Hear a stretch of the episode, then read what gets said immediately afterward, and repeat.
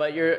I just want you to stop saying that it's objective and also subjective. That can't be true. I just want you to admit No, that morality is subjective. It can be because I'm saying that a lot of the social norms in which we live, because you're you're, you're you can't really bait like Social norms it down to change throughout every society, like you said. Yeah, So they but have they to be subjective. around certain universal truths. They're not universal though. Name a universal truth.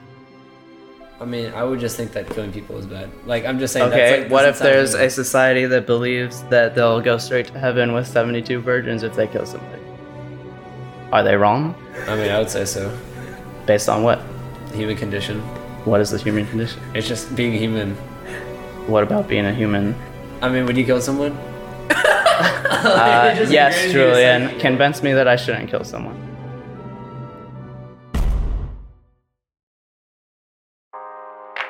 The only true wisdom is in knowing you know nothing. Confirmation bias tells us that we're going to go out and we're going to try and find information that's consistent with our own views of the world. Will you shut up, man? In spite of the difficulties ahead, I still have faith in the future. Surround ourselves with people that have perspectives that are different from ours. Even as we speak, there are those who are preparing to divide us. Same human being. You're gonna look at me and you're gonna tell me that I'm wrong? Welcome to Flipside, the podcast where we bring you lighthearted, good natured debates about a variety of interesting topics ranging from politics to social and cultural issues. We make a genuine effort to explore all sides of each issue, and the goal is always to find common ground instead of scoring points against each other. I'm Hussein. I'm Pri. I'm Carson. And I'm Julian. Today we're going to be talking about morality and what is right, what is wrong, and how do we decide that. Okay. And we're going to be trying to prove is there such a thing as right and wrong? And are there things which we are morally obligated to do? We like to say stuff like, you shouldn't steal from your neighbor, and you should help an old lady cross the street if she needs help. But where are we pulling out these shoulds from? Are we actually morally obligated to do anything like that?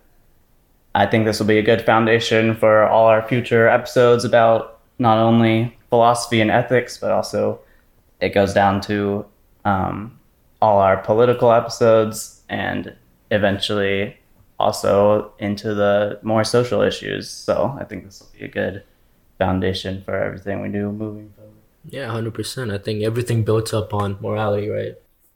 So to kick things off, we're going to start talking about the subjective theories of morality. The first one up is one called cultural relativism, where we all know people come from different backgrounds, and those backgrounds influence how people think. So we're going to talk about the different uh, the different morals, the different values and norms that particular communities have, and what that means for morality as like a you know as a whole.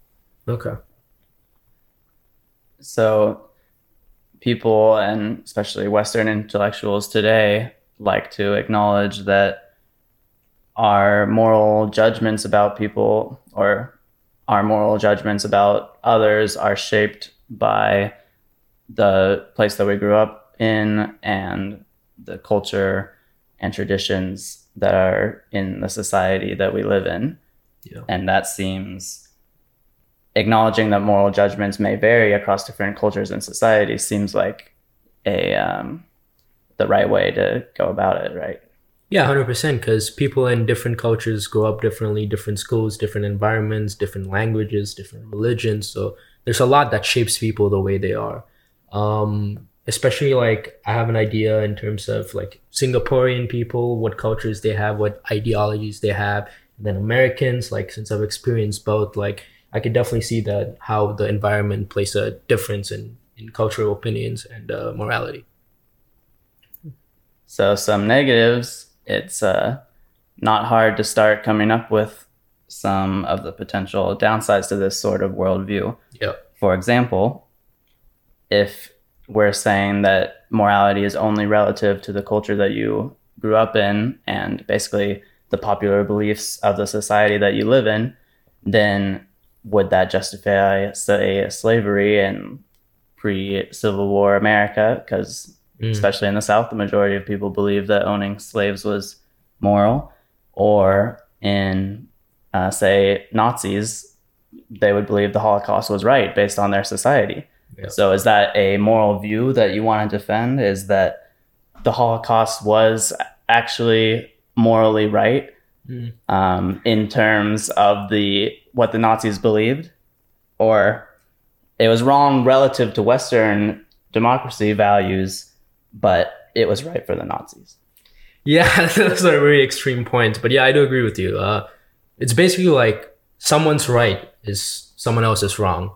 And um, but in these form factors, I think we can agree that like if something big happens to a whole um, negatively to a whole population or something, that's definitely wrong. But I guess the argument is um, they Yeah. might think that it is right. Yeah, it's it's different whenever uh, you're grown up in an environment, only an environment where um, the only thing you've experienced is maybe what your parents have told or what your government has told, and that's I guess uh, I'm not an expert in Nazism and like Germany and all that, Yeah. but they were growing they were growing up around ideals that maybe Nazis had, um, that maybe go against you know Western ideologies.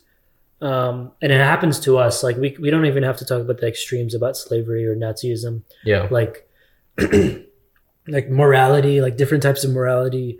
It's it, it's different um, in like other parts of the world in terms of culture, in terms of how you behave, how you talk, uh, how you think. Um, literally, you could you know how you greet people is different, um, and it doesn't have to be those extremes. But yeah. Well, we can acknowledge that the um, Nazis that grew up in that sort of society, they and people who lived in the uh, South, South, yeah. while they were owning slaves, they were indoctrinated into that mindset. But we should still be able to say that that mindset was an evil one. Yeah. But cultural relativism says that there you cannot judge them. Well, not even judging. We can't say today that that was evil. Mm.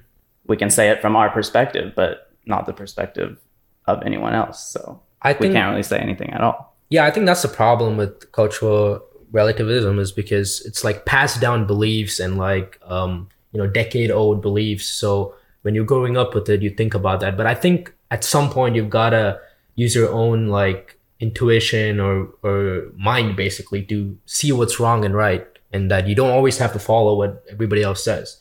And I think that's what started happening with um, you know, for example, slaveries. Um, people started realizing that it was bad. So that's where you know the Civil War and all that stuff happened, and you know we're where we are right now.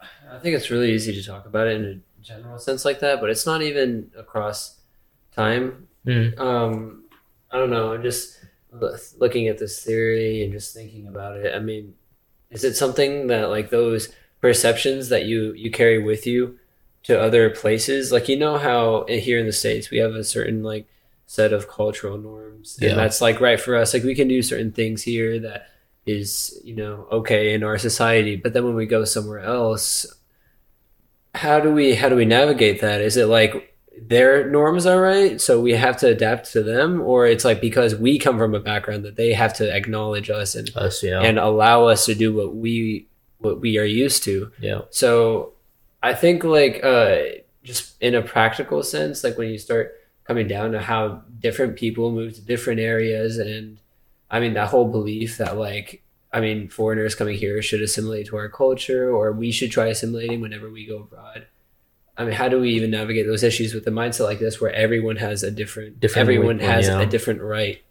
yeah. I mean that's that's what the con is at this point with this. Um, it's hard to navigate that, but uh, I think as we explore some other stuff, um, you know, other mindsets, um, we start to understand that you have to cooperate with people in order to you know live peacefully and not create conflicts. But we'll get to that in a bit. But uh, talk more about this. Yeah. Do you guys think the Nazis um, or the people back then, whenever they had slaves, do you think they knew that what they were doing was morally wrong? Mm. And what is No. some what, what No. but also what is something we're doing today in our society that maybe people in the future or maybe someone in another in like eat like Yeah, yeah. another country thinks what we're doing is morally wrong the way we view Nazism as morally Mm. wrong. You know what I'm saying? Yeah, What's an I what example?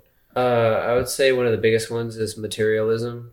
If you look at the U.S. just um, per capita, we have some of the highest, uh, like emission and Mm. like uh, Of carbon emission? Yeah, But we carbon know it's emissions. wrong, yeah, but carbon emissions and well, and other like uh, I'm trying to think Or I guess word, yeah, like, that's a subjective. yeah, like pollution rates and all that because um, But I think like- that's like everybody knows it's wrong though. I don't think it's like we're trying to but they don't care enough to to change it. So Maybe that's- maybe that's a little bit different from the people in the Nazi Party who Yeah. believed that they were doing the right thing. Another interesting thing to think about is if the Nazis would have won the war, that's the only difference Mm. between what they the Holocaust being right and wrong. Because if they had won, they would have promulgated their beliefs. Yeah, so they- is that something we want?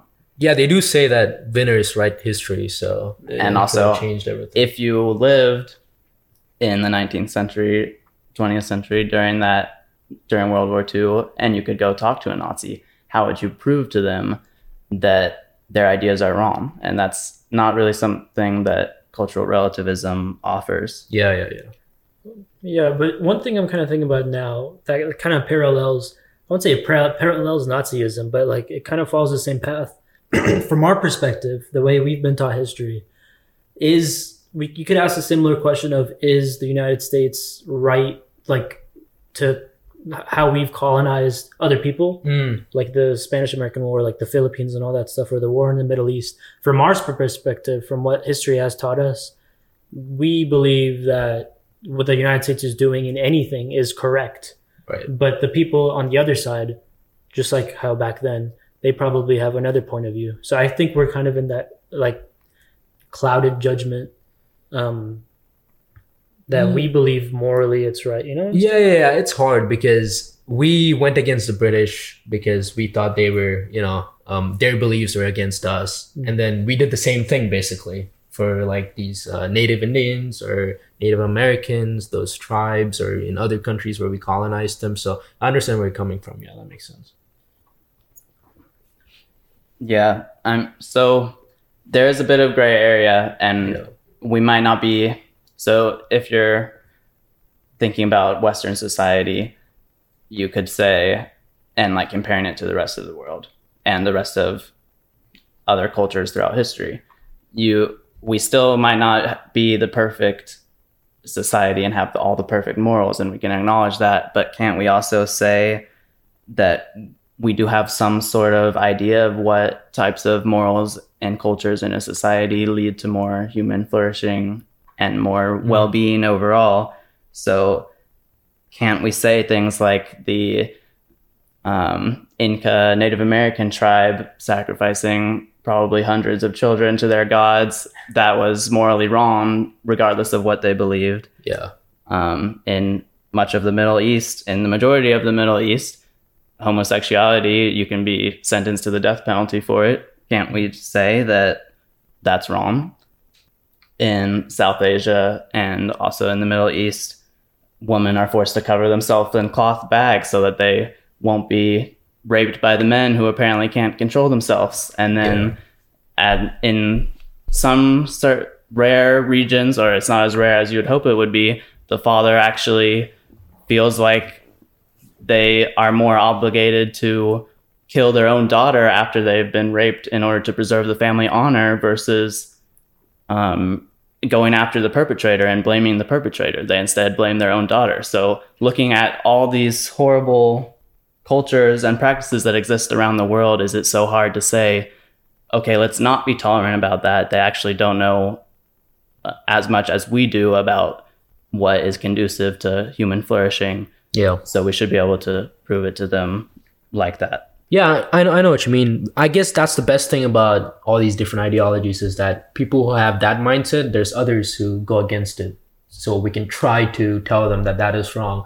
But the problem is is making them understand and telling them that's wrong because sometimes they're just so opinionated and think what they're doing is right that no matter what you say, it's not going to change their beliefs, which is what the problem is. That's why wars happen because we can't uh, convince the other to, you know, But then it's their- like, do we have do we, do we ourselves have the right, Right. to force our own opinions and our own beliefs Yeah. on someone else's culture that they've Mhm. grown up on?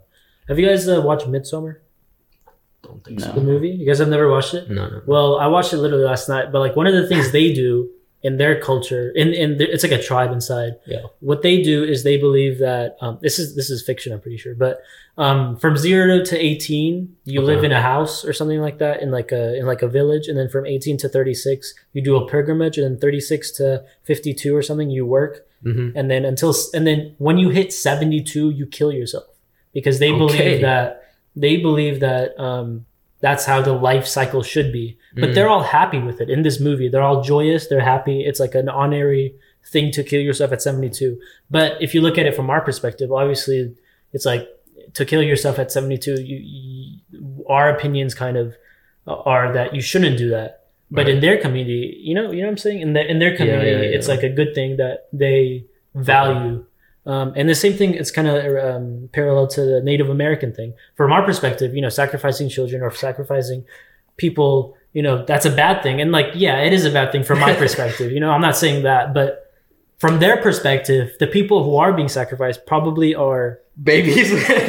no, well, yeah, okay, well, maybe the, the okay, baby's a bit different, but if you're Yeah. if you're a teenager, an adult, and you're being sacrificed, then yes, you might be scared of dying, but they also kind of understand that their life is being um, sacrificed for the greater good of their society, so they're okay with it. But are they actually? So it's like it's kind of like they're ma- the society that they're in are kind of manipulating them themselves. Yeah, exactly. to- But, but, then, but we're also So doing that to our society. we can um, go back to objective versus subjective once we or we're probably going to continue to go back Yeah. to that throughout this episode um, but i guess to kind of address what you said before we move on um, it may be the case that everyone was happy in that society but we might know using objective scientific methods that other cultures and other traditions would be better for that society that they're not even aware of. so it's like science versus religion, pretty much.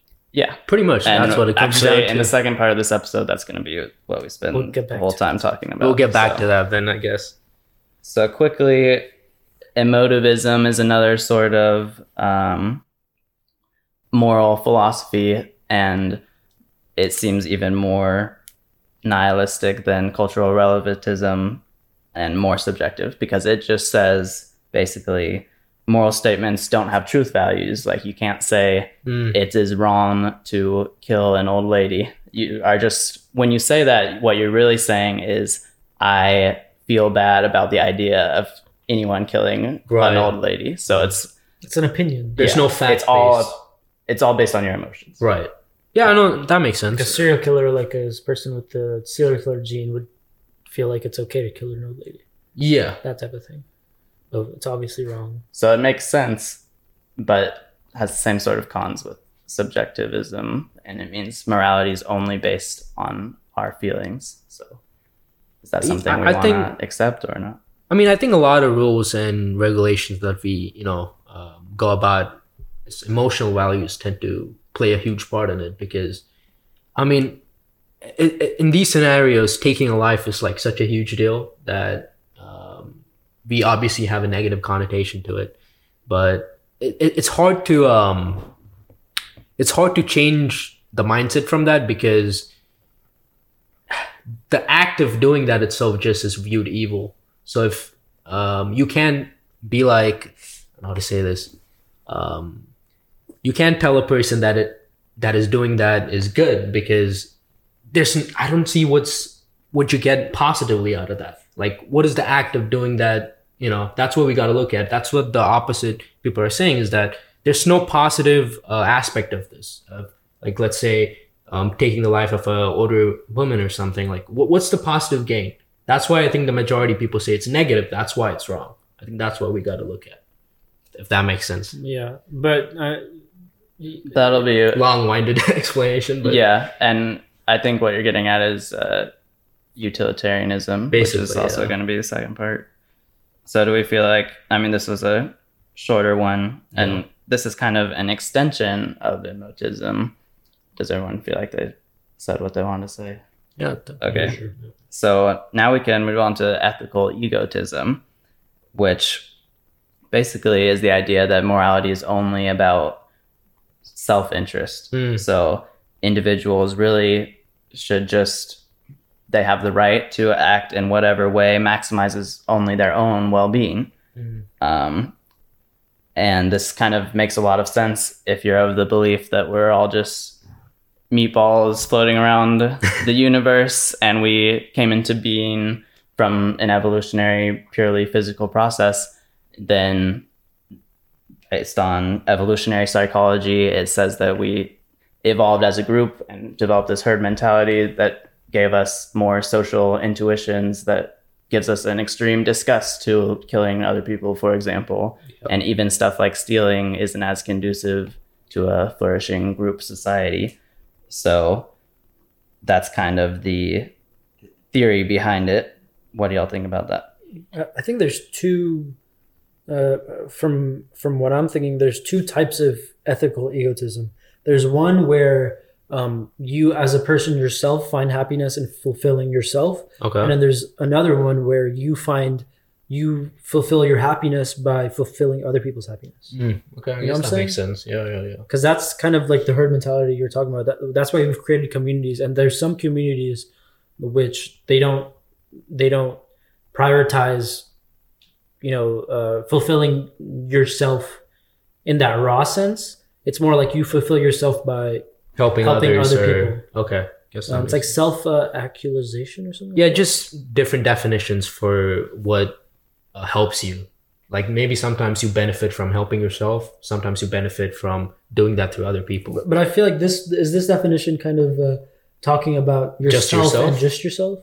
What Right. Well, so what one of the biggest cons that you might initially think of is what about giving to charity? That seems like a purely selfless act. Mhm. And with this sort of moral philosophy, you wouldn't have any justification of helping others if it doesn't benefit you. Yeah. And But it it can does, it still does, right so what you were Yeah. saying is it actually makes you feel good Yeah. based Yeah. on our evolutionary psychology if we give to others um and it, So- so it also makes other people perceive you better Yes. Yeah. 100%. so you could say that being selfless is actually in your own selfish interest interest. Yeah. Hundred percent. It's it's So kind of a weird. circle. Yeah. uh, there's no. I don't know what this definition is anymore.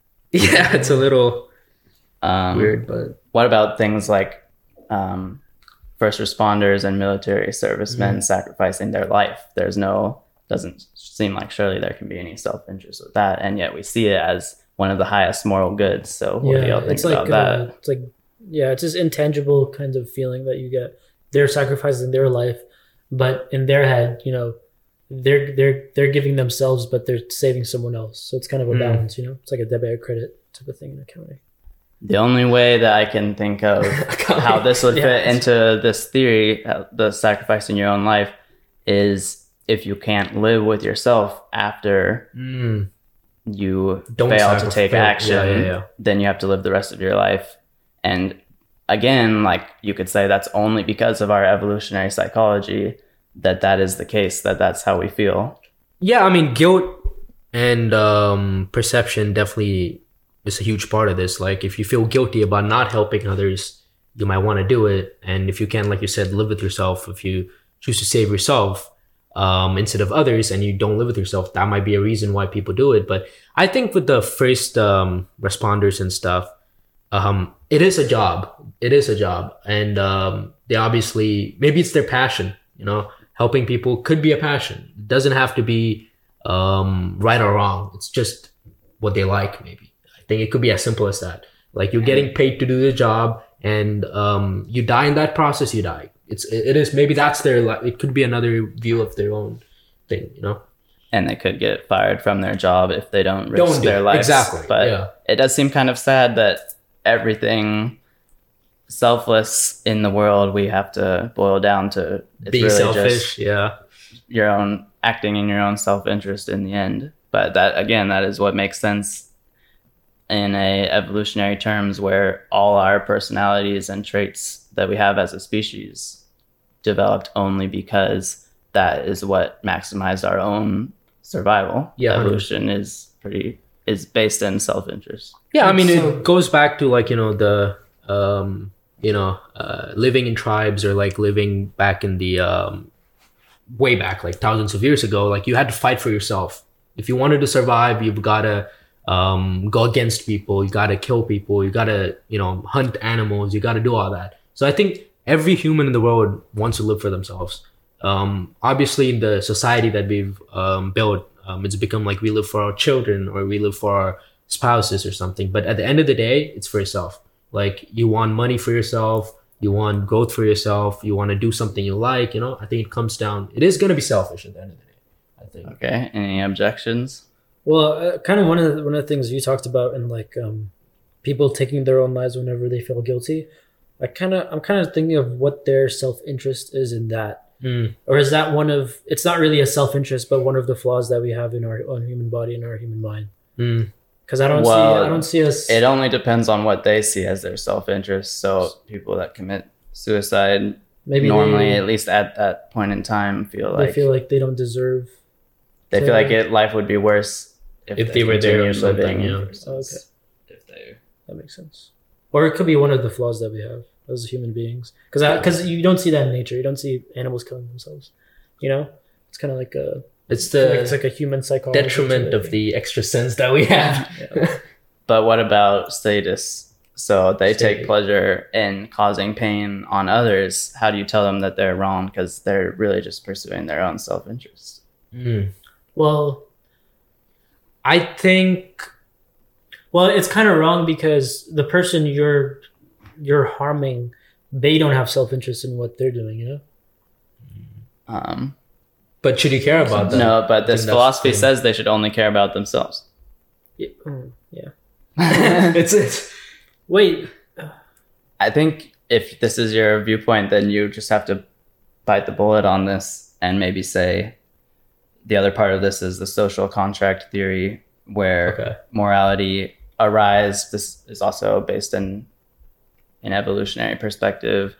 Um, morality arise from an implicit agreement that we all made with each other that in order to maximize our own well-being and um, ensure the stability of our society that we're going to follow certain rules like don't kill people even if you Like want the- to because we have a social contract with each other to not cause that so you could say even though the sadist was pursuing their self-interest they breached that so- social contract Yeah. that we all have and that's why we have no choice i mean we can't they had the right to pursue their own interest but we just have to get rid of them put them in jail or something or else it's going to cause chaos The- in society the problem with also that you know like killing other people or the self interest in that is that you've got to live your life afraid that someone else is going to do that to you.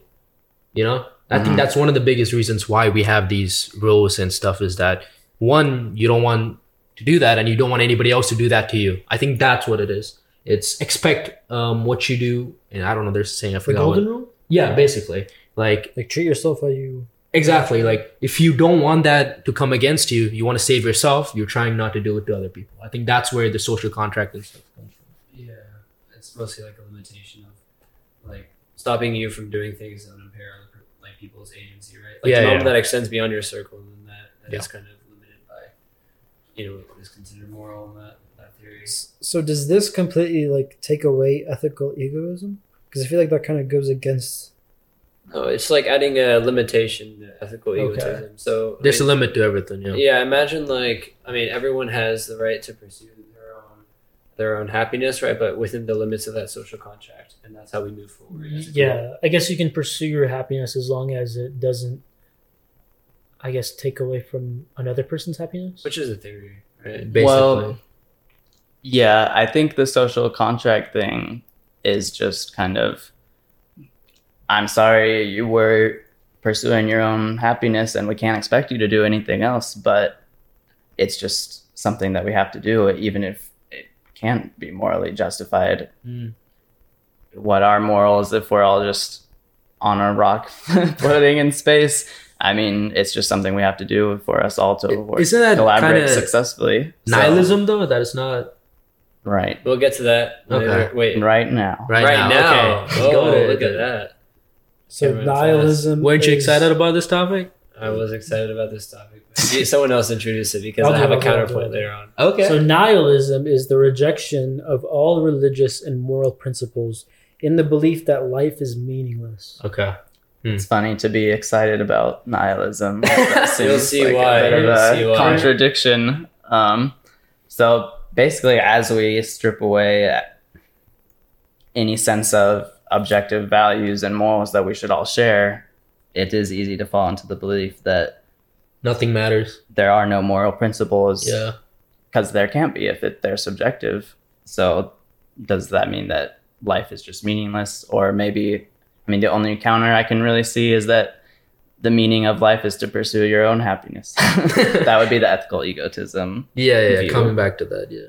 Um, What is your uh, counterpoint? so are you going to tell your? Well, I can't make a counterpoint if there's no point being made. Okay, so let's what get are your what you are want us to defend ideas on- nihilism? No, I want you to explore what does nihilism mean in our society, though, because I think living for yourself, like no, completely no, selfish. nihilism No, no, it's, it's- not that. That it's could not be. I, I would think living that nihilism. nothing. I don't know.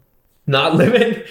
Well, no, like if someone had a nihilistic purpose, like point of view, Okay. that would mean that they think nothing has meaning, Okay. and like I mean, what's the point of even doing anything if you Mm. think that's yeah, not going to you amount to anything? lay in bed all day and Yeah, Why go to school? I Why- to do my computer science that would very This, quickly, this sounds like a thought in our brains every day, honestly. no, yeah, very quickly leads to something like depression. Honestly. yeah, yeah, So yeah, yeah. That's just and an existential existential crisis, which I mean that is uh, something that many young people Suffer with, yeah. um, are facing, and it's Yeah. In part maybe because of all this cultural relativism and subjective uh, views on morality. Do you think like all that has gotten too much that people get forced into nihilism? Like, I, I actually kind of think people are born into nihilism. Whenever Okay. you're born a baby, like your mindset, you, you don't really know what life is, so therefore it kind of is meaningless.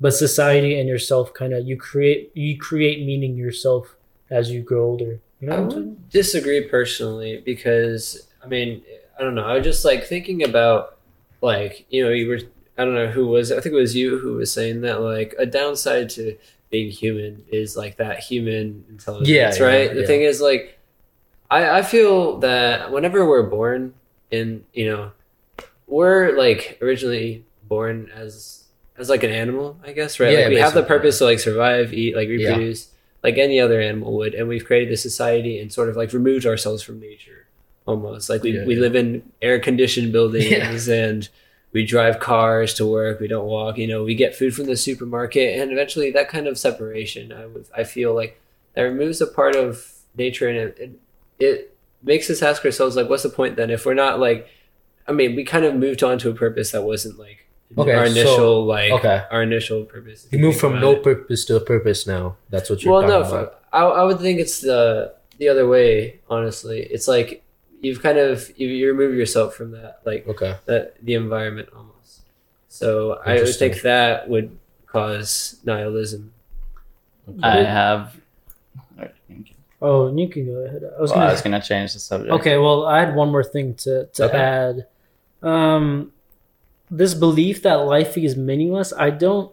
It might be possible, but it's very difficult looking at biologically Mm. because biologically, whenever you're born, like like you said, your survival instincts, um, um, you know how to how to live and how to ultimately, biologically, everyone is born to reproduce eventually.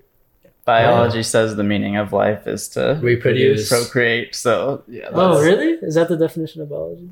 I mean, that's how, Or- from an evolutionary perspective. So maybe that's the meaning of life.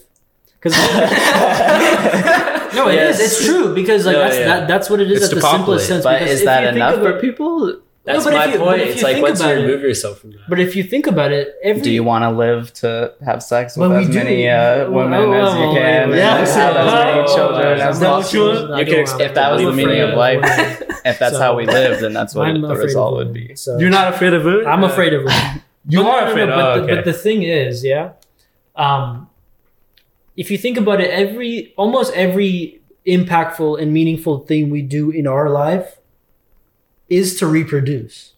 Everything we go to school to get a better education to provide for the family that Right. we're gonna reproduce. You know? yeah, I mean, there's a part of I- my brain hardwired to like like yeah, children exactly. and We're have created. children. We're created with meaning ourselves. Well, Yeah. I think I mean that is what it's more so that we're trying to maximize our own happiness. And for most people, reproducing gives us that happiness. Yeah, but there's sure. other things in life that we do not for the purpose of Yeah. reproducing. Like, I mean, anytime you watch a TV show or go on vacation, I mean, even Yeah, if you're already married and have kids and got a vasectomy and your your life doesn't end.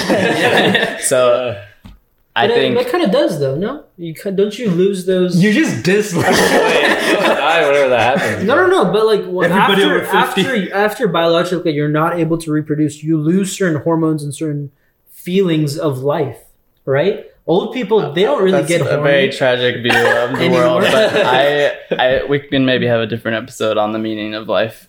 And that's actually Um, true. Yeah, yeah, yeah. Sure. So- Sex Whoa, sex- whoa, whoa, but before before you change the topic though, here's my here's my counterpoint that I was so excited to drop. Finally. Like, well, no, no, no. So I guess it's not really a theory, but there, there's like a mentality okay. that has kind of developed in response to this feeling because it's been like, I don't know, it, it's definitely like prevalent out there. But have you guys ever heard of optimistic nihilism?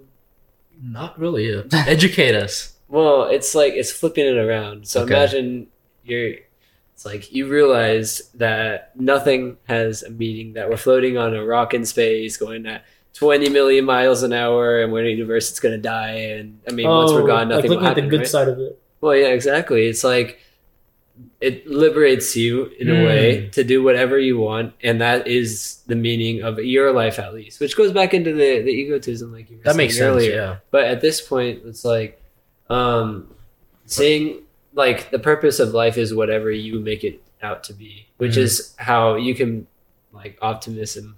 You put the positive spin on yeah, I definitely see that. That's probably uh, that's definitely a better mindset than just It's like. Nihilism. nihilism. Yeah, nihilism. I feel like if you're the feeling that low- way, then Yeah. that's an option It's like you. uh, escaping the simulation or the matrix. Kind of. I mean, I imagine it's like you know, you realize certain things, you go down, and then it's like, wait, I can back do up. anything with this, and you go back up. I imagine. It's just like, This is definitely 100% a broader topic. like gaslighting yourself into Yeah, gaslighting yourself into believing that. I mean, everything is happy and stuff. Yeah. yeah, Okay, okay.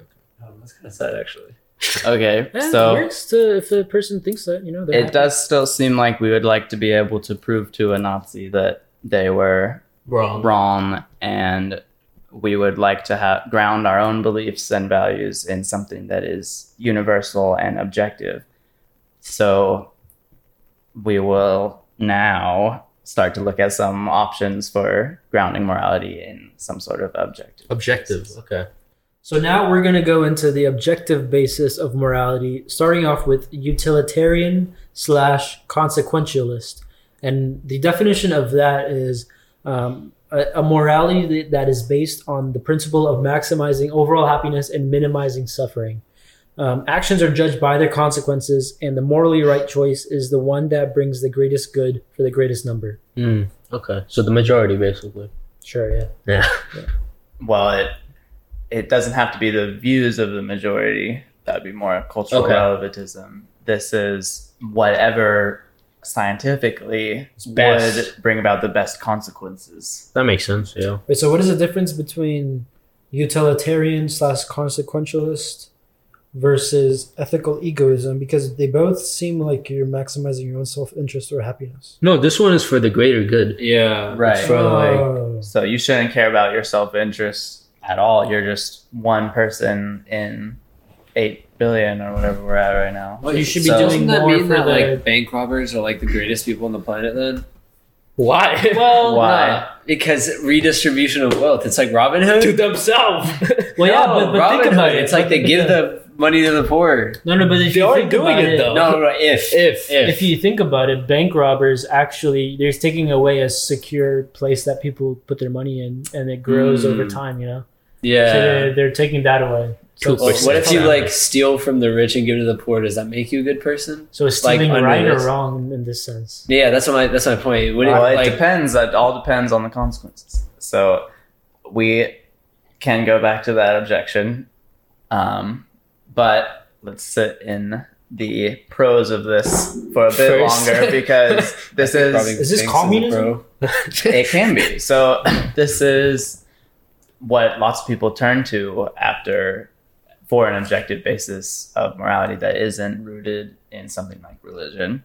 So instead of saying you should maximize the good for yourself, you should maximize the good for everyone else.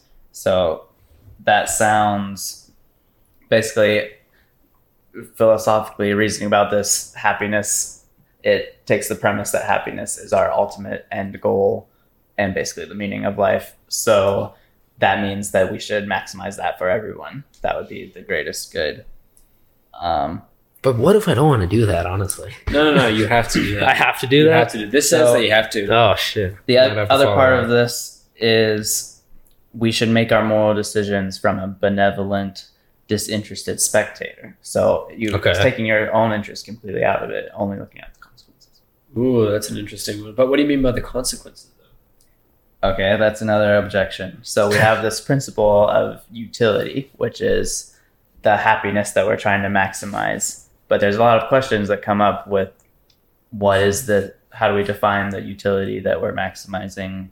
What is happiness? Like should we build a society where everyone lives in vats of goo and are injected with drugs that make them hallucinate and Matrix. perfectly happy all the time. Not even the Matrix more, is more like Brave New World or The Giver, where they can't experience any suffering at all. Mm. Um, it's not clear that we have an idea of happiness. There's also the idea of lower goods and higher goods. Like, how do we quantify happiness in a way that we can compare the happiness you get from reading poetry versus the happiness you get from getting drunk on a Friday like night a roller coaster type of thing. or a roller coaster? Should we put everyone constantly on roller coasters? I don't know. So that's one objection. Like different types of happiness. Because the idea of this is that you're doing some sort of calculus with happiness to try and sum up everyone's happiness and do the math to find whatever actions What's the best possible for way? the greatest good. So basically, the one with the most positive out- outcomes and not the and you know least negative effects, basically. The other idea is what about an inequality in happiness? So say you could have 10 people with happiness level 1 and then one person with happiness level 30 and then versus um, 10 people with happiness level 3 then Okay. Then no one with level thirty. no every, so it's equality versus inequality but the average happiness in one society is higher than the average happiness of the society where everyone's equal so which one do we prefer What? It's hard to say, honestly. well is it total happiness or is it average happiness or is it also should we prioritize increasing our population so that more people can experience that happiness? Or should we say how it is? Should we maximize happiness among the people that already exist?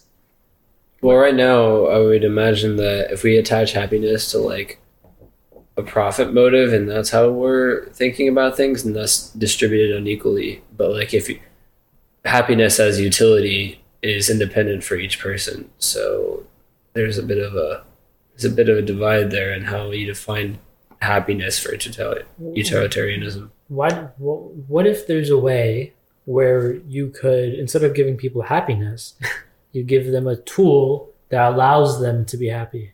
Whoa! You teach the fishermen to fish. if that require the only thing that matters is if it ends up with more happiness overall in the end But- so Isn't it better than giving someone, giving a society happiness, giving them the choice of happiness? but then how What's would you how would you give someone happiness? I force you to be happy. I don't know. You said drugs or something. I don't know. Oh no! That's what you said, not me. I didn't say that. um right so i mean we could say that we want to just maximize well-being in general and maybe happiness is not the same as well-being and someone that is living in a vat is not achieving the higher order of happiness that comes from like achieving your goals and stuff like that and we should try to maximize that sort of happiness I mean, I think the problem is different people have different, uh, you know, Happinesses. visions for happiness. Like s- different stuff gives different people happiness, so it's hard to um, choose one specific thing and tell everybody else to follow Everyone through likes it. receiving presents. Everyone likes. Yeah, it's like the love so- Okay, okay. Yeah. It's like physical touch would make you happy, or getting Would it? gifts, or words of affir- I affirmation. mean, That's the love taken the language. test? What's your love language? Mine's No, actually actually, don't uh, know. quality time and um, I feel like mine is quality time too. Mine's Anyway. probably both of those as well. morality. Hey, what's yours, Carson? What, what about It's- Oh, he's a robot. Let's Wait, what are you that. programmed to? What language are you? No, his is probably researching. That's what his I mean, love language yeah, is, honestly. So, internet scrolling, Python, Python. Java. Are you a Java kind of guy? Or, This does not have to do with what we're talking about. uh, I think it's it's fine. Okay. it's flip side. You flipped. so we've done a couple of different cons. We said the principle of utility is hard to hard to quantify happiness. Everyone has a different definition of happiness. Yeah. So it's hard to make that the case. But there's even more cons. There's lots of cons for utilitarianism. I was hoping y'all would be more um, happy with that as a philosophy, I mean, yeah. more rah rah utilitarianism. No, utilitarianism is my, my best my best friend. No, it's Okay, good. good. It's it's good because it, I feel like it gives a way for people to come together and go under a certain um, what's it called? Make choices together. I think that's what's good about it. I'm telling like, you right now, it's define the only- charities? Right. Yeah, it's the only way to get an objective basis for morality that doesn't involve religion, it seems. There's one other that we'll talk about. Yeah, yeah, no, hundred percent, I agree with that. Yeah, So we got to defend it as best we can, basically. Um, I mean, obviously, like I said, um, a secular definition of happiness that we can all, or morality that we can all agree on. This is what this offers. So Yeah, I mean, it would be great if we could make it work. If I was I mean- watermelons, I don't want to give a watermelon to everyone. You know, I feel like that would be like everyone gets a slice. So you, you have to give watermelons to everyone. Yeah, Do you All want to give watermelons to everyone? I mean, you can't eat them all yourself. So yeah, But you could. I could. But you the thing is, it would make me happier according to this definition to give everyone watermelons. But then, does that No, come at my own expense? Like, what the if? overall Yeah. happiness? Yeah, but does that come at my own expense though? It what does, if I because you don't run out of food because I don't have any more watermelons it eat? doesn't matter. that's the con. it does yeah so it the collective the individual means nothing in this Yeah. scenario it's all about what is best for the collective so that's kind of western society is not really based on that idea it's based on Giving people a basic choice. really a religious idea that people are made in the image of god and that's where individual rights come from but now one issue is utilitarianism can often crop up against individual rights because stuff like limiting free speech limiting people's privacy that may be better off for the Society as a whole. as a whole if we have the government constantly scanning people's phones for terrorism or um, depression or any sort of um, Mental health issues, maybe. right Yeah. that might indicate that they're gonna do something. do yeah. something wrong in the future like Prevent it. that might maximize the utility overall for society but don't we care about ourselves Yeah, I mean, we've seen like even the movies where like, um, is Fahrenheit one of those? yeah where they burn all the books Yeah, basically, like the government just tells you that this is what's right, and you follow that because it's helps maybe grow the population, helps people be sustained. There's no unequal, I mean, unequal. Well, but that's different. Like, how do you act on, or how do you build a society on an idea of utilitarianism? Like, how does that fit in? Like, say, like you were saying, the government does this, and like we say, let's say we have a tyrannical government that like has the ability to like control these things. So, are we saying that like they don't, they can treat like society as a whole, but yet the individual doesn't matter? So then the I, collective I think that's what it is. That's yeah. what that so is. the collective decisions will always like outweigh individual. Outweigh- Yeah, I mean, right if it benefit that uh, the mindset is that if it benefits the society as a whole, you've got to do it. That's that's kind of what it is. But can you see that functioning in like a modern world? No, today? because we we're not doing it. That's what the problem But problem it does is. though. It's it, a does, it does. You think so? Yeah, like uh, communist places, they do that. and how's that going for them yeah. Go Well, back but that's, uh, from our like perspective, 40 it's not going well. But from Well, their perspective, it could a- be. It's the I same mean, thing. I as mean, China it's is the doing same sort objective measure China is doing fine. in like the coast, but like go go further in the country, and you'll see. It is bad. also save communism versus capitalism or what or like Maybe that's also a democracy topic. versus authoritarianism The- the- we can save that for another topic Yeah, yeah. But, But- like whenever I was talking about giving people the right, the, the the something, like the the choice of being happy, or giving them something, and then they use that for happiness. That's pretty much capitalism. It's kind of like uh, giving people, you know, it's like giving people money, and then they, they have the right to do whatever they want with that money.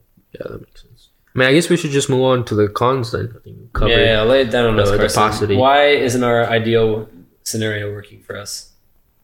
The cons of utilitarianism Yeah, of course. we've been doing that We're- No, no, no, no. I, I guess we've been yeah, mixing yeah. it in. The I Is think that, only- is that it? we've been mixing it. I think that might Uh, be it. Yeah. So I mean, there's more. All right, let's.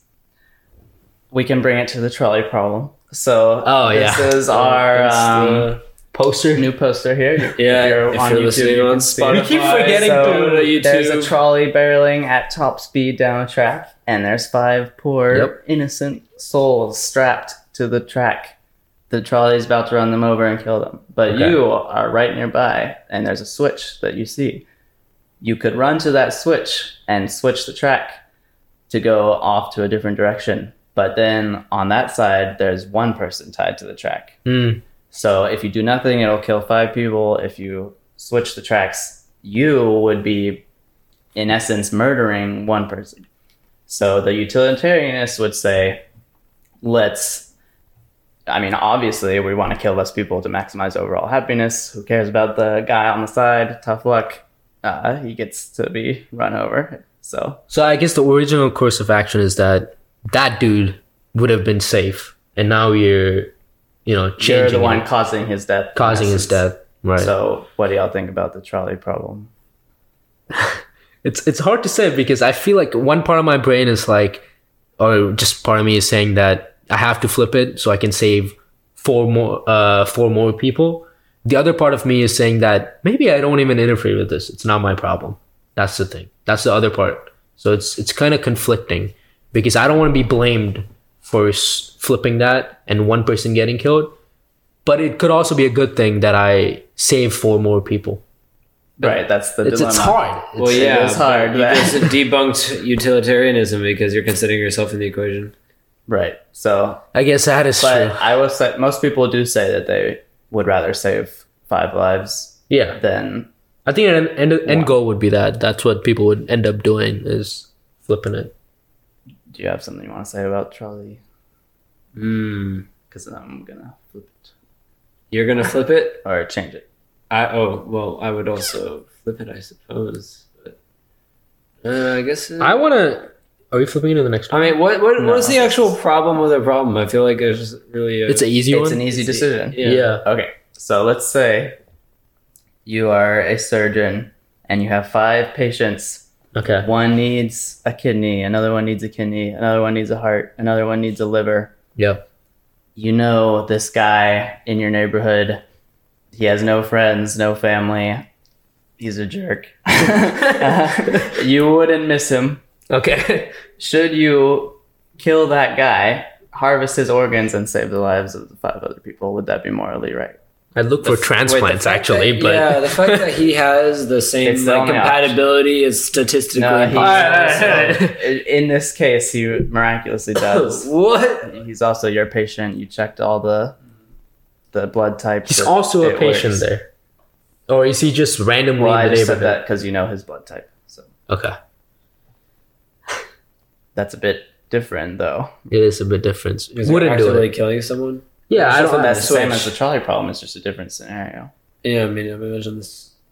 No, but No. I mean, but the, are the other people going to die?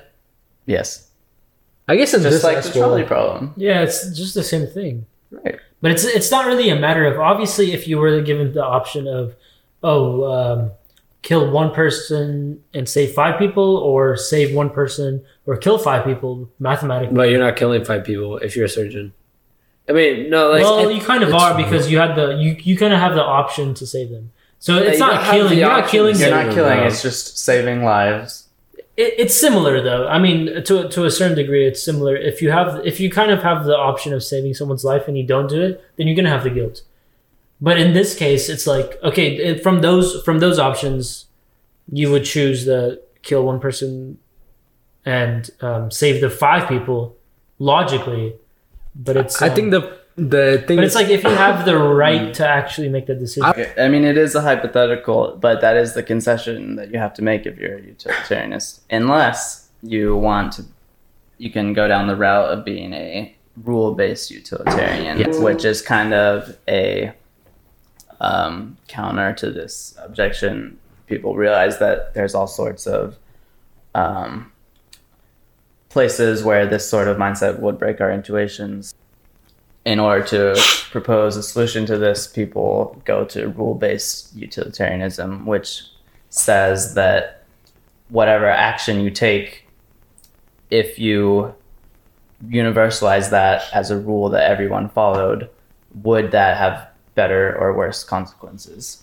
So now you're not just looking at the short term as an act by act basis, you're thinking about long term. If we set the precedent that we can kill innocent people to take their organs and um, give them to people who are about to die, then everyone's going to live in fear of being kidnapped from their homes and used, forced to be an organ donor, and that might have long term worse consequences than saving or letting these five people die. yeah. Ugh. That kind of um, that's that's the problem with that. I guess the mm, that mindset is there was just one example. Um, I was searching it up. I learned it in my in my business class like last semester. Um, have you guys um, do you guys know about like the it wasn't it wasn't Batman, but um, pretty much it's um, Alfred asks um, what's his name the Batman guy Bruce Wayne. He uh, he asks him this philosophical question about would you if there was a bandit who was um, terrorizing a village, right? Or a forest or something like that. Okay. If he was in the forest, would you burn down the entire forest to to catch the bandit, or would you preserve the forest and let the bandit go? I think that's like a similar question to what you're trying to say. Yeah, and I, think think, that was it. another one that uses Batman. It, Batman says he will never kill people. That's his moral principle that he sticks to. Hmm. But the Joker, he's always terrorizing so many people. He gets caught by Batman every time, and then he goes to jail. But Batman knows he's inevitably gonna escape because he's done it five times before. So hmm. why can't Batman just make an exception this time to his moral rule to kill the Joker? So that's where rule based utilitarianism falls short. And also, this is called deontological ethics as a broad category, which is the um, idea that rules and principles should be followed uh, irrespective of the consequences for morality. So, like, it's never okay to kill someone, it's never okay to lie, etc., etc. It's never okay to kill an innocent person. That gets you out of the organ donor problem, Yeah. which you may, your intuition tells you it's wrong to kill that person, take their organs. But it also gives you a different answer to the trolley problem because now it's you have to just let the trolley go and kill those five people. Well, I mean, it's the same case in both scenarios, though. It's like you let the people die in both cases.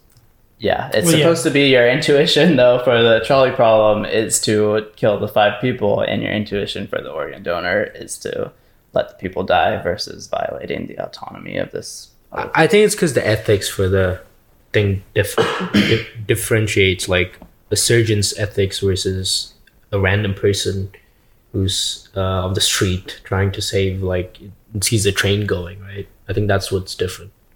Yeah, Like I've seen it. In that's what multiple maybe shows. changes our intuition, but um, I mean, we already do that in, in organ doning donor stuff. So, like we have a system, right? Like who who it goes to first, like the eighty year old or the twenty year old. Like we already end up choosing who matters more in that kind of scenario. You know what I mean? yeah, and that's kind of a consequentialist. It is what it. view. It is a problem, but it is what it is. I mean, obviously, that's where you look at who has more life to live and stuff. Yeah, but it's what it is. Oh yeah, I I think there's another scenario with the trolley problem where I think there was, um, was it five old men and then one baby on the other trolley? Yeah, I think it was that one. There's Where- yeah where- infinite configurations. yeah. Um, one that I like is five people versus your mother on the other side. Saying my mom. Well, that's not what the utilitarian would say. Tough luck for the utilitarian, honestly. I'm saying my mom. So that means that you can't hold a utilitarianism as your objective morality. Yeah, I don't think I can. Okay. It's it's what quite do you think about that, Julian? So that kind of makes you more of an egotist. Yeah, it, it might might honestly. Okay. It's like it's more emotional. Like human beings are more emotional. They're gonna save themselves and their families other than saving somebody else. Like I'm not that big of an, enough a person to be like I'm would you say that you're a bad person for doing that? If they think that honestly, uh, they can think no, that. but like based on if we all held utilitarian beliefs, Mm. they would all judge you and say you're a bad person. You might say, "I made it. I mean, yeah, I did a bad. That was morally wrong of me to do, but I did it anyway." What if? What it's, if? it's morally right for me. That's what. No, the no, no. But what if? is. So it's but- subjective, but not- Yeah. If you think about it, So uh, um, what if your mom would have rather her die Yeah. and save five people because from her point of view that's how sacrifice that's how Yeah, that's yeah. how people would rather so what if what if you knew beforehand that your mom um, would have rather still saving killed herself it shouldn't than- matter though for I'm still saving. it. utilitarianism. But it's funny in this TV show that I watch This happens like the person's drowning. The boyfriend comes in and she tells the person to save her brother first instead of her, but he saves her because he loves her more. Obviously, right? It's the boyfriend. So I think that's what the similar thing is, and they have all the problems with that because she's like, I already told you beforehand to save my brother, but you saved me instead. But he's like, I, I'm, I love you, not the brother. You know what I mean? Was this The Office? No. Wait, what, what show was this? Vampire Diaries. Oh. Oh, all right thank you for watching And with that, Um, I think we can move on to the next topic, honestly. Yes, But okay. this is what interested me the most. This one is the what can Kanch. I don't know how to I think we say. it. already didn't we already Can't oh, you yeah, ethics? I was assuming that was the rule based one. Okay, I guess yeah. That's Do what this whole thing was. Yeah, I just wanted to say uh, to end it off, and I think it, I think we can all agree it just depends on the situation and the timings. I think that's what it comes towards. Like different situations can warrant different. one theory does not Things. hold for everyone at every single point in their life. Exactly. Yeah. So that, I mean, that's what it is. Different Well- situations and different people. So it, it's different stuff, right? That's what it basically is. Okay, so right now we're all. It seems like we're leaning towards it has to be subjective. Yeah. what you're saying? So there's one more um, that's worth going over that probably a lot of our the biggest one, is honestly. waiting for us to be bringing into the conversation, which is Save the best for so. last, huh?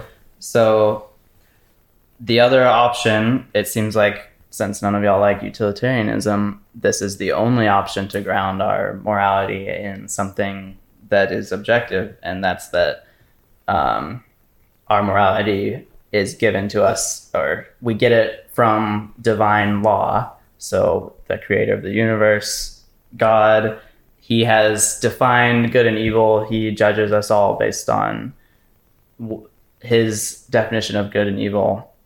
And since he's a timeless, infinite, omniscious being, he is the definition of good. And that's what we base our morality on. I think that just depends on if he exists or not, though, right? Right? So that's one problem. Yeah. But every culture has their own version of this, so it doesn't matter if God exists, but it's just the act of Leaving it up to some. well, no, the right? act of practicing it is giving a basis of morality, regardless of whether it is founded or not. Okay. I think that's the that's the issue more or less. Because we could talk. Yeah, that's a different conversation. What you were hearing us towards. No, I'm saying like no, no, no. It makes sense. That's it's part of this because you you're trying to take yourself like all the guilt or all the stuff from you and putting it on somebody else that's not in the equation, right? That's basically what it is. Living it up to God per se to dictate what you do, right? Well, it's specifically about basing your own morality on his teaching. So, what is said in the Bible, per se, in the Quran, Torah, etc. Um, Yeah, but but then if something bad happens because of that, you could just say I was just following what God was saying, right? That's what the it, like it takes you it, it takes the guilt out from you because um, you have something to lean back on, like supporting you, or like you know, I if or that like makes yeah something or are you saying like oh like um like a the, a family member died tragically but um like god wanted it to be that way and there's there's a reason for that. Exactly. Yeah, you're you're giving yourself like uh I don't know if there's like a a word support for it. system a self Yeah. support system Um uh in, in order to not, you know, derail yourself, you need something to have hope for you. I think that's what it is. Right. So let's think about specific cons um, and try and debunk them. So pros is it's clear moral code. It, gives you exact guidelines, sense of structure, Yeah.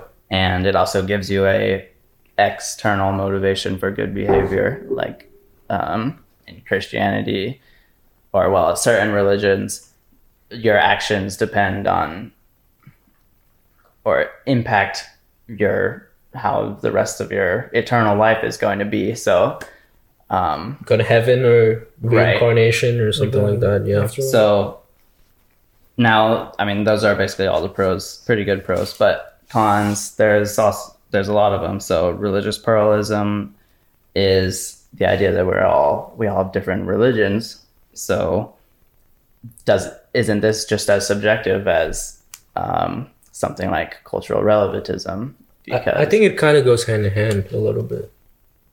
So, and then the objection to that is just like a Christian might say, all the other people in the world that aren't Christians are just wrong. That doesn't make my morals subjective. That just makes them wrong about what Mm. they think is the objective truth. Um, Yeah, I mean, that's the problem. Uh, a couple more problems. You can't meaningfully compare the ethics of two religions. So, say the Nazis had invented their own religion that said that the Jews were evil, etc., etc., then how do you go to them and tell them they're wrong? It's still hard to prove that morality. that their religion is wrong or something. Yeah, the only way to do it is to convert everyone to your morality or your religious beliefs so that they share your morality. Yeah. Um, I guess that's why people try converting people to their. Because if religion, Religion. is the only basis for morality, then you can't use that in order to prove someone else. You're like, Christianity is the best religion because it has the best morals. Then um, how are you saying that has the best morals? It's like a circular logic because you're um, only basing your morality in religion itself. So It's just bias, I guess. Like, you kind of only know that. It goes back to what we talked about before. Like, you've grown up on it. That's what you believe in. Like, unless someone else try to educate you about it and you try to, um, you know, your mindset is that you want to actually try and engage in that and see, compare, and contrast the stuff, you're just going to be stuck in what you believe in. It's not much we can do about it, honestly. And then, so is it? Do you think religion is a bad definition of morality? Should we try to steer people away from that? Because a lot of people, atheists in particular, of course, would say we should keep religion as far away from morality as we can. Mm. Because if you look at its track record, it seems like it's consist- consistently standing in the way of moral progress. Mm. It was used to justify slavery. Um, if you believe in gay rights, animal rights, trans rights, all these things, if you look at the religious text itself, it seems like you have to take a different perspective than you might feel like you want to intuitively. That's a that's a heavy question. That is a very loaded question. So is religious so that would make it seem like religion is a bad source of morality because it's conflicting. oh, it's subjective, isn't it? I mean, if See- that's where you get your morality yeah from. i think personally um See, that's what we're trying to get away from personally. so I can continue to drive home this point. Um, it is true that in the Bible it says you should love others as you would yourself, and that's the greatest commandment, except for loving God with all your heart. Um, it's Matthew 22 37. But there's also verses in the Bible, or the previous verse covers a lot of morality by itself, but you also have verses like Peter 2:18 which seems to justify slavery, saying, Slaves, in reverent fear of God, submit yourselves to your masters, not only to those who are good and considerate, but also to those who are harsh. Mm. And then in Islam, in the Quran, uh, chapter 9, verse 111, guarantees ascension to sexual paradise. Well, you'll have 72 virgins if you die in service to Allah. That seems like a very bad belief that we should try to steer people away Virgins from. is not what you think it is. That's a de- another definition. Okay, and mean- so Christians and um, Islamic apologetists will defend these verses and try to Oh, I just did contextualize them, right? I just did that. Oh my god. and Christians will say um, slavery is actually referring to bond slaves, which are indebted to their masters, et cetera, et cetera. But um, in the Old Testament and throughout all of the Quran, and I'm sure in most religious texts, you can find these verses where that seem pretty questionable. So that goes back to do we want to base our morality on this? Because you have to take the entire text basically if you believe it's the word of God. Maybe the simple answer could be that times have changed. Maybe that's what people believed in. Well, yeah, but you have to you have to consider that people believe these things to be a um like something that transcends time. Like for instance, Mm. people that believe that um like that the Bible or the Quran especially comes from God, like it is God itself. It's t- it's like timeless. It is exactly. So you It's can, meant to. It's meant to to go through time, and in any circumstance, you could go um, back to the Bible or the Torah or the Quran or the I don't know Hindu scriptures or whatever, um, Bhagavad and the, the Gita. answer will be there because that's how that's the message that God or gods have given you. I mean, Whatever. yeah. we've so- we've had this argument with non-religious stuff as well. Like for example, in our first episode, we talked about the Constitution, right? Obviously, and the time, Well, right? Yes, so it's people much interpret it differently, and that's why we have people like even just theological Yeah. scholars interpreting these things today. But that doesn't change the fact that whenever you have someone believing and getting morality from religious texts, the different the times changing isn't going to change their perceptions yeah. on. Like you can't expect, But that's the problem, The basis right? of their morality That's to a change. con. That That's is the a con, con, well, exactly. because our morality becomes like stagnant and There's no growth. right Yeah, so but- as new well, things no, come that, that might be a pro to people who are religious though, because there's always that moral basis that never changes. That is always good. Yeah So be. that is another way. Like it may be a con to people who th- have those other opinions, but to these Yeah. people, that's one of the biggest pros. That's what it. I was gonna say before. It's just I, what I th- yeah, yeah, You yeah. just basically if summed up. there was if you believed in a higher power that um, commanded you to do certain things morally would you feel bad about making that would mean we can't make claims about morality without an ultimate authority dictating what's right and wrongs some people like to say who's why do i need a god to tell me that murder is bad that should just be I know that myself. believe yeah. and it seems kind of like patronizing and disheartening that people need an authority figure telling them how to act I mean, I agree, but eh, it's just hard for different examples, right? Um, something that itself is not simple, but pe- like I said, people want to put themselves out of the equation, so they try to defend that with a higher being, so it doesn't end up their fault. I think that's what it comes down to. I wouldn't say that. necessarily agree with I wouldn't that. say that. Yeah. Yeah. I, I think that's what it is. I don't. Honestly, I don't think people go into religion um, as like an, a way to escape their own doings. I, I, I think a big part of it. I personally do think a big part of it is. Well, I don't think that's the reason wrong. people go into it. There might be specific instances, but I'm not sure. No, I think that could be a reason because um, what if like you did something wrong and you wanna you want to cleanse that or something, and then you take up religion and try to you know make yourself good in their religion or something. That's a different argument. A lot of people but you're do that. Talking about morality, though, right? No, that's what I'm saying. In order to cleanse yourself from the whatever immoral thing you did, you take up religion and you adhere to their rules and like, okay, if I do this, maybe I get into heaven. If I do this, you know, I yeah, don't. that's go- kind of a right? more of a psychology thing, like what draws people to religion. Yeah. Yeah, So, but you're you're saying you're adapting less- a like moral code that comes from religion.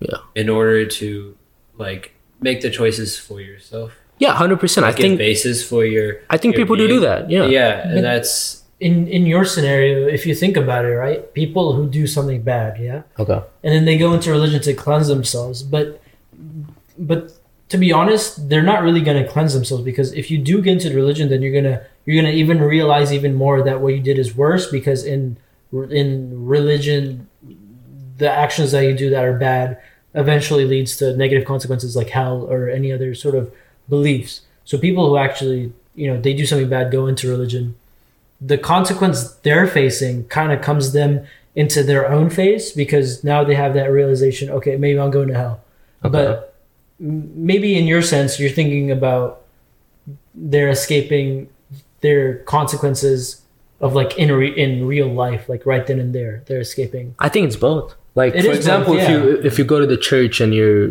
um uh I, I don't exactly know how it works, but if you're confessing your sins, what, uh, do you guys have any idea what what that is? To explain it better, like um why do people do that? Um, impunity. I mean, yeah, it depends on exactly what sect uh, and what religion Right. specifically.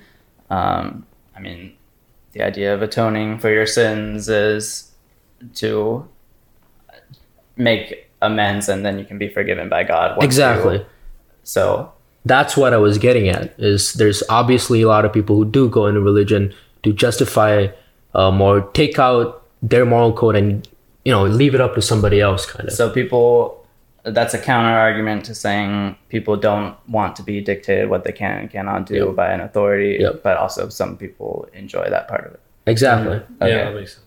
So I I think to close off religion, people use the we've kind of it seems like decided that religion is the only way to have objective morality, and Wait, who decided that? I don't know I if we didn't decided that. so y'all think utilitarianism is the, No. the best? No, no, no, no, no. Let's let's get one thing clear, buddy. So All right, we can start summarizing. Yeah, so objective versus subjective. What do y'all think? And I I think there needs to be a mix of all of this. That's what the problem is. yeah, it's Well, like it's you not can't- meant You don't- you don't have the choice though. if there's any subjective part of it, then it's all subjective. So keep Yeah, that yeah. into Then you guys are you guys are pro subjective. We went through all the theories. Yeah. Um, the ones for objective that we have are utilitarianism, rule based utilitarianism, or Kantian ethics, which is only acting according to a maxim that is always universally true. Um, and then there's religious. So, Okay. Can I some or try to answer your question? Okay, something- yeah. with an for answer. yeah, yeah. So, um, like we're talking about morals, we develop moral codes, and in the real world, like um, those also become reflected in our, like you can look at our laws and and our countries, how we run things, and that reflects our moral values, right? Every country, every people has different laws and different things that are okay for each country, and we consider those to be correct for those people because that that's what works for them, right? Okay. So, by saying that, and everyone has a different religion, there are many religions that Okay. exist, right?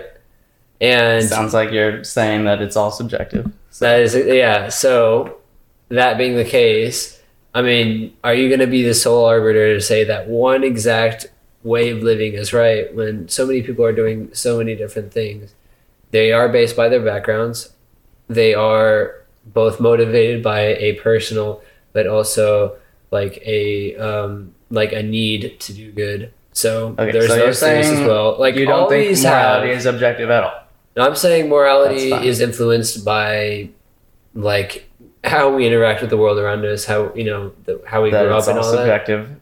That is all subjective, Okay, yes. so, but nah. but there are like I mean, I think we can agree that there are definitely some objective truths that are ingrained in our in like our like our heads and our like DNA almost. Like the um like the the instinct of a mother with a child, for instance, right?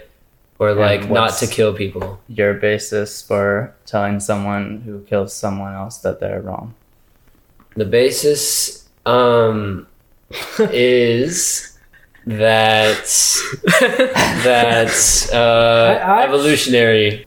You say you are kept making an argument for subjective morality, but you're trying to ha- have the best of both worlds and saying that some parts are objective. I'm saying there are some But they come from- truths that evolution, so you're really just basing it on the however we evolve to be the best of our society. So would you say it's like a consensus based thing? No, uh, well, it's not really a consensus. People don't. That's like the most interesting thing about people is that like people don't agree on these things. Like they don't like go and have town meetings of how do we like be moral. But if you look at the aggregate, people tend to act a certain way, and they move as like a cohesive unit, in that occurs Mm. in like just like at a macro level, right? And it's it's it's like just one organism, honestly. So it's like that. There's no so can we use that as a basis for judging right and wrong objectively? well, it's like the social relativism. I mean, you, So you that was a can. subject subjective. yeah, it is Okay, subjective. So so you are saying that there's no objective morality.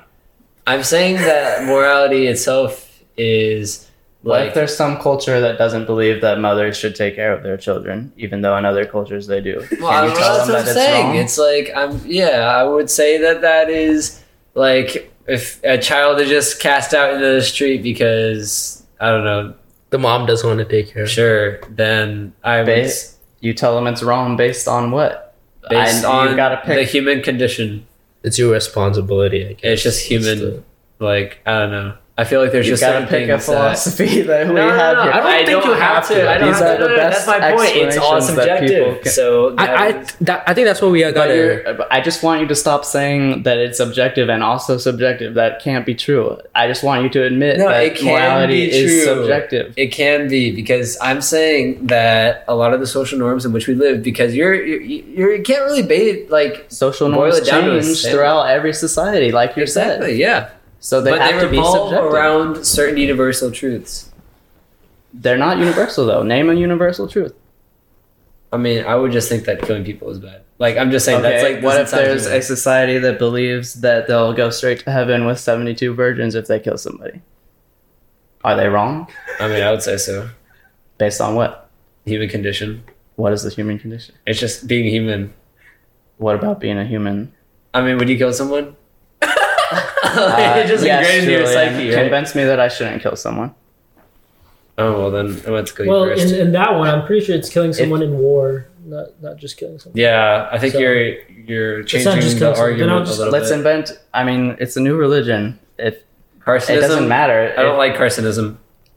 Okay, but why? Prove that I'm wrong morally. You're you can't just say the human condition because the human condition changes for every society. No. Well, that's that's different though, because we're all human, but we all act differently. All right, I can't get him to admit that he's has a subjective I basis. I I think it's no, I agree. All right, let's I give have some other people basis. some time. I But so it's not objective. It's a, if you're if it's subjective, it cannot be uh, objective. There's a- it's a binary decision. Subjective revolves around objective. So the moral argument for the existence of God, to close off religion and the rest of the podcast, is the also called the argument from morality. It says all people have an intrinsic sense of what is right and wrong. Child abuse, terrorism, racial discrimination. We're all intrinsically aware that these things are wrong, and we think it's just as unacceptable for someone to say it's morally okay to rape children as it is to say two plus two equals five. Also, animals have no moral obligations to each other. When a cat kills a mouse, then we don't say that the cat is murdering the mouse or doing any sort of moral wrong. but we all feel like that's definitely not the case with humans. So, given that we have this sense that morality is objective, and there are certain objective truths that exist in morality, and since we had such a hard time defining a basis of that in utilitarianism or other seemingly objective means, then the only explanation for our intuition, and not just our intuition, the truth of any sort of moral claims, if we believe them to be true, the only explanation is that God exists. So the argument goes because there's objective morality, and because we can't have that without God, therefore God exists. So So if it's objective, God exists. If it's subjective, God doesn't exist.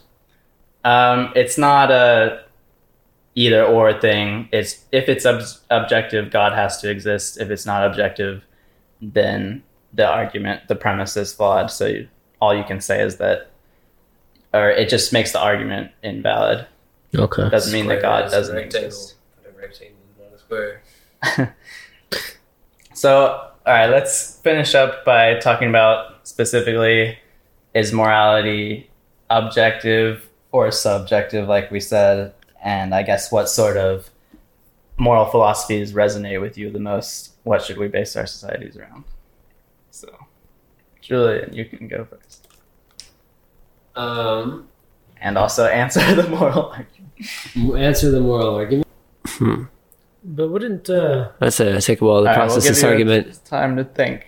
Hussein. well it's just a question because um in reality whenever we say God is objective, which God are we talking about? Yeah, because that is subjective. a god, or mainly like an Abrahamic sort of monotheistic god. Yeah, but which one of those, Christianity, 'cause- Islam. Um, But it, that that is subjective as well, so I'm not sure. Yeah, it's just a god. Okay, the idea of a God. Yes, because both of those, all Abrahamic gods, have the idea that the god is the ultimate good. So that's the only way you can get an objective good is if you have an authority saying this is what is good. yeah, but the idea of an objective good is built upon the idea that there is a God. So it's kind of like a circular Right, so logic, isn't it? both- you can't say that there's an objective good without saying that um, God exists. Yeah, I think I'd have to turn to Buddhist philosophy. Funny enough, because in um, in Buddhist philosophy, everything is impermanent, and there's no creator god, but there is um, there is like a cycle of existence, and the very like point of existence, or yeah, well, the point of like the path, right, is to escape that existence and ultimately find like like just escape from that that uh vicious cycle of life and rebirth. But there's no like there's no ultimate good. There is just escape from that like forming and reforming of life right?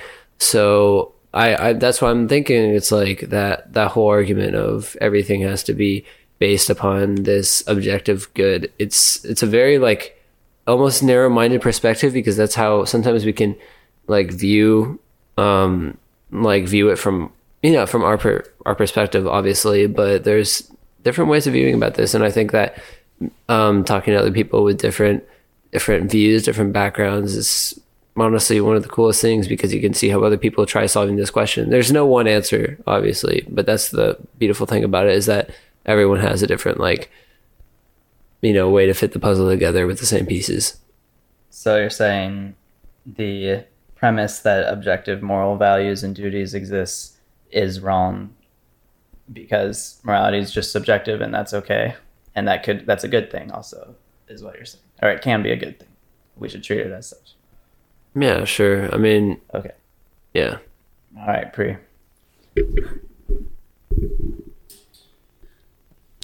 You're a little closer, buddy. I am a little closer. Um, yeah, I think I would say the same thing. I think um, it is subjective. Um, I guess we are gonna end up on that no matter how long we talk about this. Um, so yeah, I think it is subjective that people believe in different things. People believe in different morals, and uh, um, at the end of the day, uh, it's their own choices. That's where I ended up on, to be honest. All right. Hussein. I think it's objective. Okay. Objective. Mm-hmm. Explanations. Based on what? Um, based on, in the sense that there's like a higher being that knows all and um, knows what's best.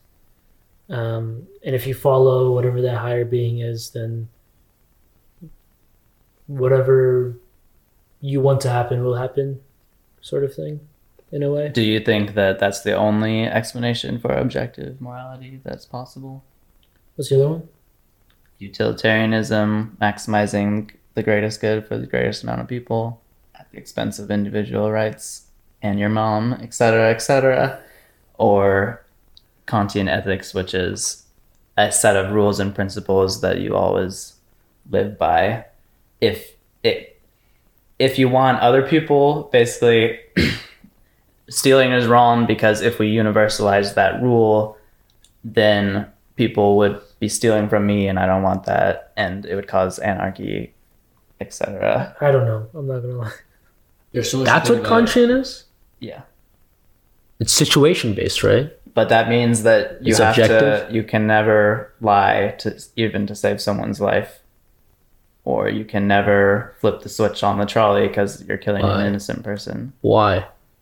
Because it's absolutism. like yeah. Is that what Kantianism thing Yeah. you're using? Okay. Interesting. Um, I guess we didn't really talk. I'll probably lean towards the religious aspect, but I also have like everyone has their own opinions and stuff. Opposing the religious stuff? I mean, you could, yeah. I mean, I'm sure there's a lot of people who do that. Um, So I would say if you're religious, then it still benefits you to try to find a secular basis of objective morality so that you can tell other people that they're morally wrong so that you have some sort of basis on your belief.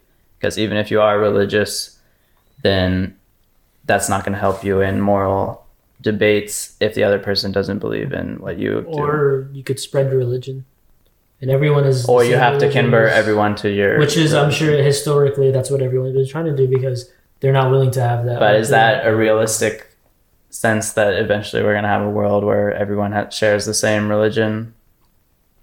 no? But So- people are going to keep the trying. act of doing that, it's Okay. like you're also invalidating what everyone else believes. Of like uh, converting everyone else. Yeah, because you're saying that your moral code. Well, yeah, that, that- but it's, it's pretty much saying you're well, right. they would be because people believe there's only their God is the right God, so the other people are wrong. There's yeah, other, it's just sticking to there's your other own problems guns like and stuff like that. God or rel- religion doesn't provide explanations for everything. Like, is there an explanation in the Bible about what to do in the trolley problem? Um, I guess they might say, or Christians It's might inferred or say, something. God would, in that moment, give me the knowledge I need to make the right decision that He agrees with, etc.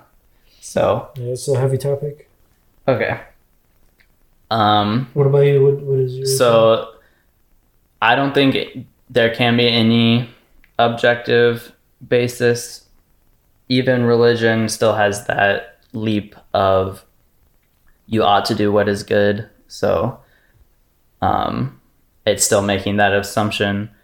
I think religion is definitely the closest you can get to an objective good based on a divine authority.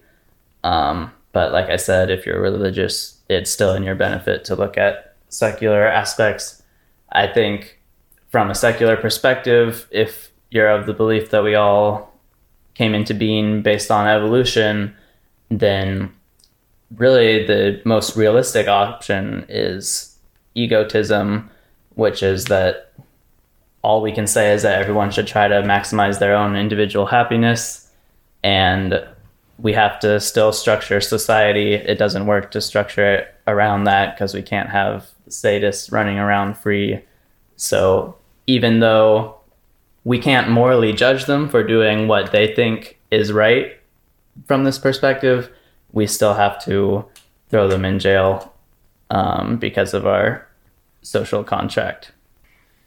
I think that was a fun podcast. I think we covered a lot of topics, Yeah, but um, I think Let us know your thoughts in the comment Let us know what you guys think. Actually, yeah. Are you subjective or Exactly. I objective? Promise Carson will read every single Which- one of them.